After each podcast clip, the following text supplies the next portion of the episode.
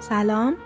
به دادا خوش اومدین قبل از اینکه ادامه سفر پیدایش رو بخونیم در مورد هفته پیش من یه عذرخواهی بکنم از شما و توضیح بدم که میزبان پادکست دچار یه مشکلی شد که متاسفانه همه اپیزودهای پادکست از بین رفت و من مجبور شدم مجدد اونا رو روی فید جدید منتشر کنم.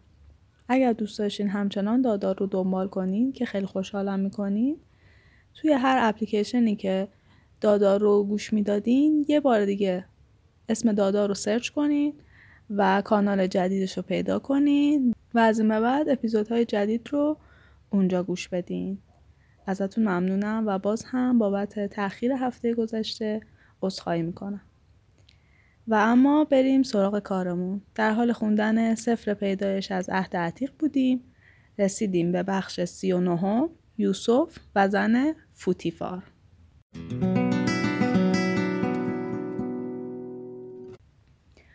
تاجرای مصری یوسف رو می‌برند به مصر و فوتیفار که یکی از افسران فرعون و رئیس محافظان دربار بوده اونو از تاجرا خریداری می‌کنه. توی خونه فوتیفار یوسف تو همه کارها موفق بوده و خدا بهش حسابی برکت داده بوده. فوتیفار متوجه موضوع میشه.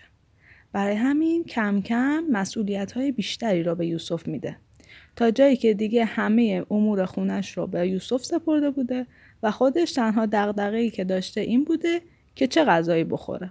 یوسف جوانی خوشندام و خوش قیافه بود. بعد از مدتی نظر زن فوتیفار به اون جلب میشه و بهش پیشنهاد همبستری میده. یوسف قبول نمی‌کنه و میگه اربابم انقدر به من اعتماد داشته که همه این خونه و اموالش رو به من سپرده. اون چیزی رو از من مزایقه نکرده. چطوری من می‌تونم مرتکب چنین عمل زشتی بشم؟ همسر فوتیفار با اینکه نظر یوسف رو میشنوه ولی باز هم اصرار می‌کنه و روزهای متوالی از یوسف درخواست همبستری داشته. یه روز که فوتیفار منزل نبوده و خونه خلوت بوده زن تصمیم می‌گیره که یوسف رو مجبور به همبستری کنه. به لباسش چنگ میندازه و می‌خواد که با اون بخوابه. یوسف از چنگش فرار می‌کنه و از منزل خارج میشه اما لباسش رو دست زن باقی میمونه. زن که اوزار اینجوری می‌بینه با صدای بلند فریاد می‌زنه و خدمتکارا رو خبر می‌کنه و میگه شوهر همین غلام ابرانی رو به خونه آورد ولی حالا او می‌خواد ما رو رسوا کنه او به اتاقم اومده بود تا با من تجاوز کنه. ولی چون مقاومت کردم فرار کرد و لباسش رو جا گذاشت. بعد زن لباس رو پیش خودش نگه میداره تا وقتی که شب شوهرش اومد داستان رو براش تعریف کنه. فوتیبار وقتی که اینا رو میشنوه خیلی عصبانی میشه و یوسف رو به زندان میندازه. توی زندان خدا به یوسف مثل همیشه برکت میده و مورد لطف رئیس زندان قرار می‌گیره. طولی نمی‌کشه که رئیس زندان مسئولیت امور زندانیا رو به اون میده چون اونم متوجه شده بوده که یوسف مورد عنایت خاص خداست برای همین تو همه کارها موفقه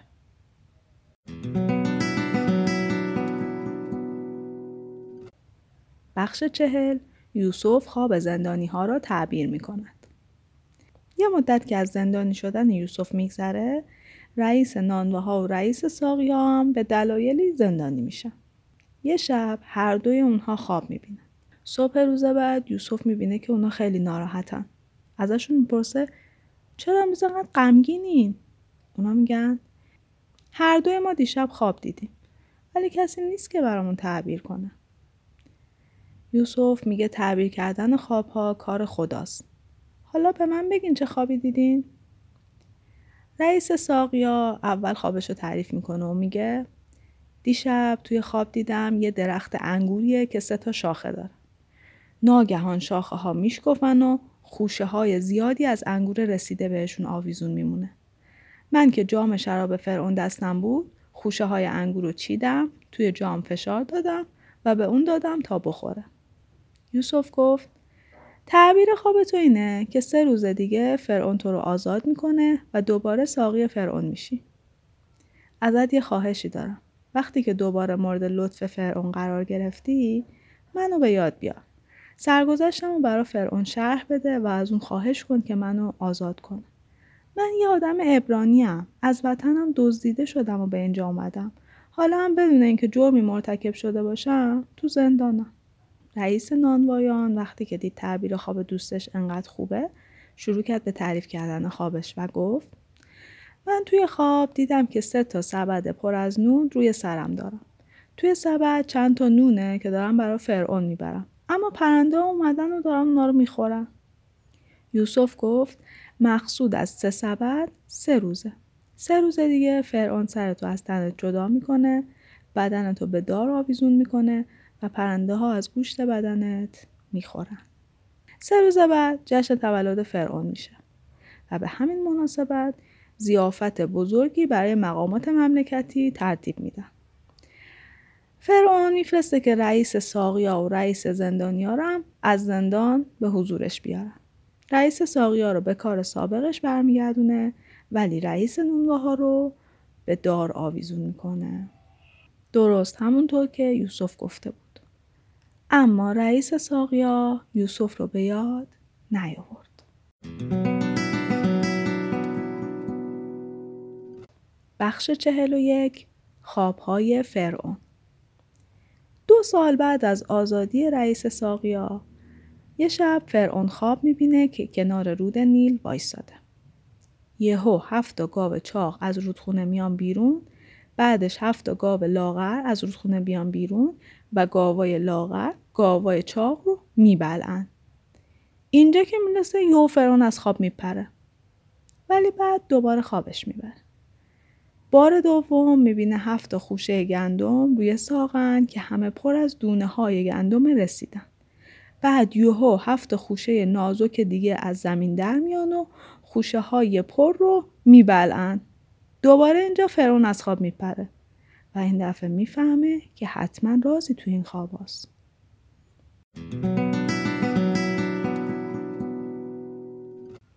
صبح روز بعد همه جادوگرا و دانشمندا رو احضار می‌کنه و خواب رو براشون تعریف می‌کنه و ازشون می‌خواد که اونو تعبیر کنن. ولی هیچکی نمی‌تونه خواب رو تعبیر کنه.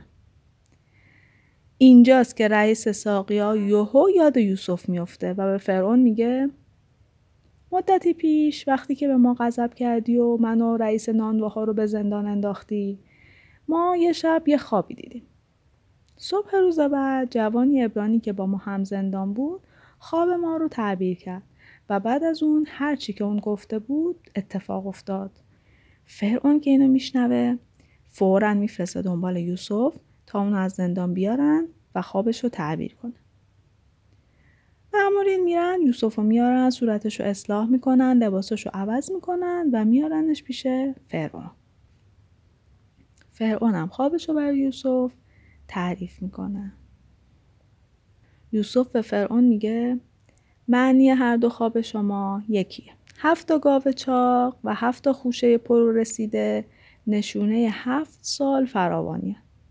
هفت گاو لاغر و هفت خوشه نازک و پژمرده هم نشونه هفت سال قحطی شدیده که بعد از اون سالهای فراوانی به وجود میاد.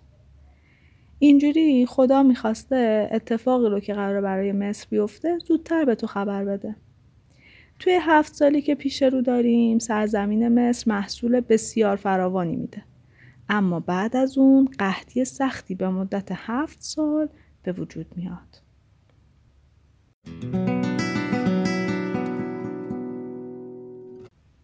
خواب های دوگانه تو نشونه اینه که این چیزی رو که برات گفتم به زودی زود به وقوع میپیونده من برات یه پیشنهادی دارم مردی دانا و حکیم رو پیدا کن و اداره امور کشاورزی رو به اون بسپر بعد از اون یه سریا رو معمول کن که توی اون هفت سال فراوانی یک پنجم محصولات رو توی همه شهرها در انبارهای سلطنتی ذخیره کنن تا در هفت سال قحطی با کمبود خوراک مواجه نشیم. در غیر این صورت سرزمینتون در اثر قحطی از بین میره. فرعون و افرادش پیشنهاد یوسف رو میپسندن. بعد از اون فرعون میگه کی بهتر از خودت می‌تونه از عهده این کار بر بیاد؟ چون خدا تعبیر خوابها رو به تو آشکار کرده تو داناترین و حکیمترین هستی. من تو رو مسئول امور کشاورزی می‌کنم. تو شخص دوم سرزمین مصری و فرمان در همه کشور اجرا میشه. بعد فرعون انگشتر سلطنتی خودشو به انگشت یوسف کرد لباس فاخری به اون داد و اونو سوار دومین عرابه سلطنتی کرد. در شهر را افتادن و هر جا که می‌رفتن جارچی جلوی اونها جار می‌زد که زانو بزنید زانو بزنید. به این ترتیب یوسف بر تمام امور مصر مسلط شد. فرعون یه اسم مصری برای یوسف انتخاب کرد و دختر کاهن اول شهر رو به عقد اون درآورد و در سراسر مصر مشهور شد.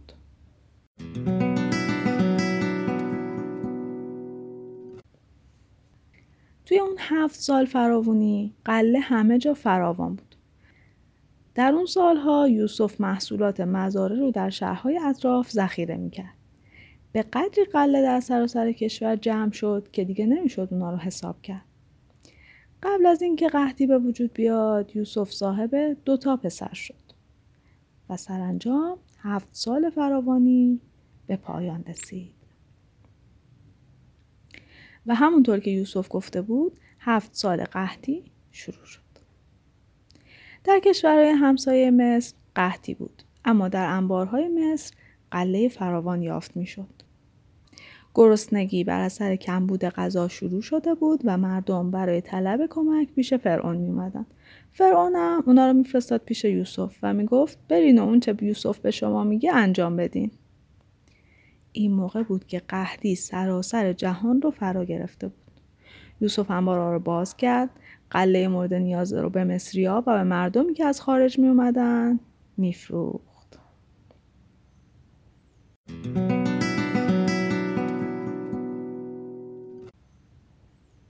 بخش چهل و دوم برادران یوسف به مصر می روند.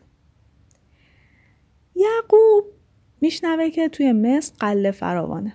اینجوری میشه که به پسراش میگه چرا نشستین همدیگر رو نگاه می‌کنین؟ شنیدم تو مصر قله فراوانه. قبل از اینکه همه از گرسنگی بمیریم برین و از اونجا قله بخرین. ده تا برادر یوسف برای خرید قله به مصر رفتن. ولی یعقوب بنیامین که برادر تنی یوسف بود و همراه اونا نفرستاد چون میترسید اونم مثل یوسف از دست بده. پسران یعقوب با سایر اشخاصی که برای خرید قله از سرزمینهای مختلف مصر می اومدن وارد شدن. شدت قحطی در کنعان هم خیلی زیاد بود. چون که یوسف حاکم مصر بود و مسئول فروش قله برادراش مجبور شدن که پیش اون برن و در برابرش به خاک بیفتن. یوسف فورا اونها رو شناخت ولی وانمود کرد که اونها رو نشناخته. با خشونت پرسید از کجا اومدین؟ اونا گفتن از کنعان اومدیم برای خرید قله. هرچند یوسف برادراش رو شناخت اما اونا نشناختنش. این موقع بود که یوسف خوابهایی رو که مدتها پیش تو خونه پدرش دیده بود به یاد آورد. اون به اونا گفت شما جاسوسین برای بررسی سرزمین ما به اینجا اومدین. اونا گفتن نه سرور ما اینطوری نیست. ما اومدیم قله بخریم. همه ما برادریم. هممون هم اشخاص درستکاری هستیم. برای جاسوسی نیومدیم. یوسف گفت چرا؟ شما جاسوسین. اومدین سرزمین ما رو بررسی کنین. دوباره اونا گفتن سرور ما ما دوازده تا برادریم. پدرمون تو کنعانه. برادر کوچیکمون هم پیشش مونده. یکی از برادرانمون هم مرده. یوسف گفت از کجا معلوم که راست میگین؟ فقط در صورتی حرفای شما ثابت میشه که برادر کوچکتون به اینجا بیاد. و یعنی به حیات فرعون قسم که اجازه نمیدم از مصر خارج بشین. یکی از شما بره و برادرتون رو بیاره. بقیه هم اینجا زندانی نگه میدارم تا معلوم بشه اونی که گفتین راسته یا نه. اگه دروغ باشه که می‌فهمم شما بر جاسوسی اومده بودین.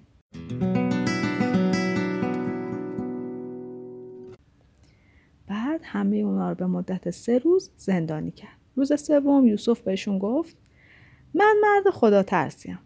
اگه شما واقعا افراد صادقی هستین یکی از شما در زندان بمونه و بقیه با قله که خریدید بره پیش خانوادش ولی باید برادر کوچیکتون رو پیش من بیارین.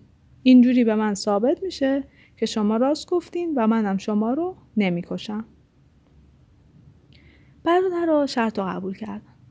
و به هم گفتن همه این ها به خاطر اینه که به برادرمون یوسف بد کردیم. و به التماس آجزانه اون گوش ندادیم. رئوبین به اونا گفت من به شما نگفتم این کارو نکنین حرف منو قبول نکردین. حالا باید تاوان گناهمون رو پس بدیم. البته اونا نمی‌دونستن که یوسف سخنانشون رو می‌فهمه چون توسط مترجم باشون صحبت می‌کرد این موقع یوسف از پیش اونا به جای خلوت رفت و گریه کرد بعد از برگشت شمعون رو از میانشون انتخاب کرد و دستور داد در برابر چشم برادراش اونو به زندان بندازن. بعد یوسف به نوکراش دستور داد تا کیسه های اونها رو از قله پر کنن. بعدم مخفیانه به نوکراش گفت پولایی که اونا برای قله دادن دوباره توی کیسهشون بزن. برادران یوسف قله رو بار اولاغاشون کردن و به سمت منزلشون رفتن. غروب آفتاب که شد برای استراحت توقف کردم. یکی از اونها کیسش رو باز کرد تا به ها خوراک بده و دید پولی که برای خرید قله پرداخت کرده بودن توی کیسه است. به برادرش گفت نگاه کنین پولی که دادم تو کیسه است. از ترس لرزه بر اندامشون افتاد و به هم گفتن این چه بلاییه که خدا به سر ما آورده. اونا به سرزمین کنان پیش یعقوب رفتن و چیزی رو که براشون اتفاق افتاده بود تعریف کردن. گفتن حاکم مصر با خشونت زیاد با ما صحبت کرد و فکر می‌کرد ما جاسوسیم. بهش گفتیم که ما مردم درستکاری هستیم و جاسوس نیستیم. ما دوازده تا برادریم از یک پدر. یکی از ما مرده و دیگری که از همه کوچیکتره نزد پدرمونه. حاکم مصر به ما گفت اگه راست میگین یکی از شما اینجا بمونه و بقیه قله ها رو بردارین و برید و به خانوادتون بدین و برادر کوچیکترتون رو پیش من بیارین. اگه این کارو کردین معلوم میشه که راست میگین و جاسوس نیستین. بعد من برادر شما رو آزاد می‌کنم و دوباره بهتون قله میدم. یعقوب بهشون گفت منو بی اولاد کردین. یوسف دیگه برنگشت. شمعون از دستم رفت. حالا می‌خواین بنیامینم از من جدا کنین؟ آخه چرا انقدر به من بد می‌کنین؟ روبین به پدرش گفت تو بنیامین رو به من بسپو. اگه اونا پیش تو برنگردوندم دوتا پسرمو بکش. یعقوب در جوابش گفت پسر من با شما به مصر نمیاد.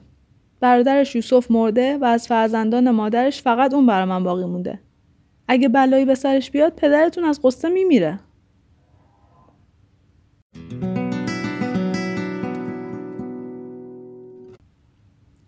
بخش چهل و سوم سفر دوم به مصر قحطی تو کنان همچنان ادامه داشت و دوباره یعقوب از پسراش خواست که به مصر برن. یهودا به پدرش گفت پدر حاکم مصر با تاکید به ما گفت اگه برادر کوچیکتون رو نیارین به حضور قبولمون نمی‌کنه. پس اگه بنیامین رو با خودمون نبریم نمی‌تونیم قله بخریم. یعقوب گفت چرا به اون گفتین یه برادر دیگه دارین؟ آخه چرا اینجوری کردین؟ گفتم اومد تمام جزئیات خانواده ما رو به دقت از همون پرسید. گفت آیا پدر شما هنوز زنده است؟ آیا برادر دیگه ای دارید؟ ما مجبور بودیم بهش جواب بدیم. ما از کجا می‌دونستیم به ما میگه برادرتون رو برداریم بیارین؟ یهودا گفت پسرتو به من بسپار تا بریم و غله بخریم. در غیر این صورت ما و فرزندانمون از گشنگی میمیریم. من تضمین می‌کنم اونو سالم برگردونم.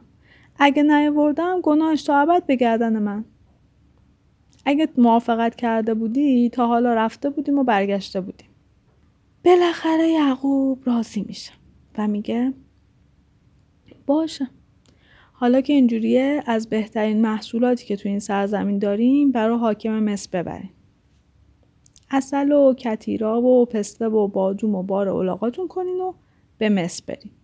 دو برابر پولی رو هم که دفعه پیش با خودتون برده بودین ببرین. شاید اشتباهی در کار بوده.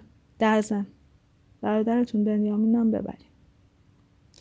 امیدوارم خدای قادر شما رو مورد لطف قرار بده. شمون و بنیامینم به من برگردون.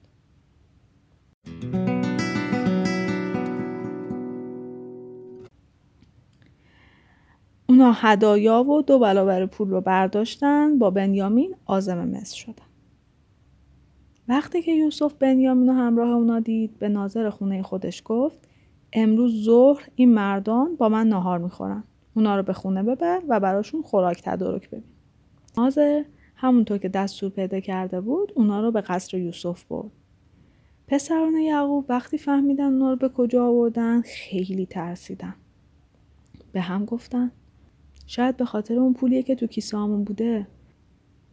وقتی به دروازه قصر رسیدن به ناظر یوسف گفتن ای آقا دفعه اول که برای خرید قله اومدیم وقت مراجعت کیسه رو که باز کردیم پولامون توش بود.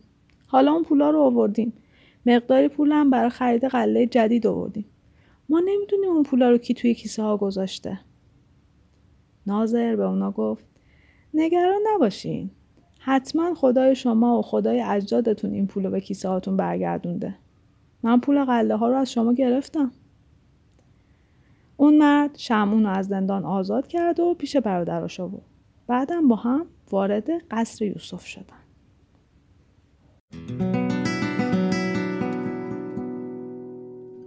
یوسف وارد شد.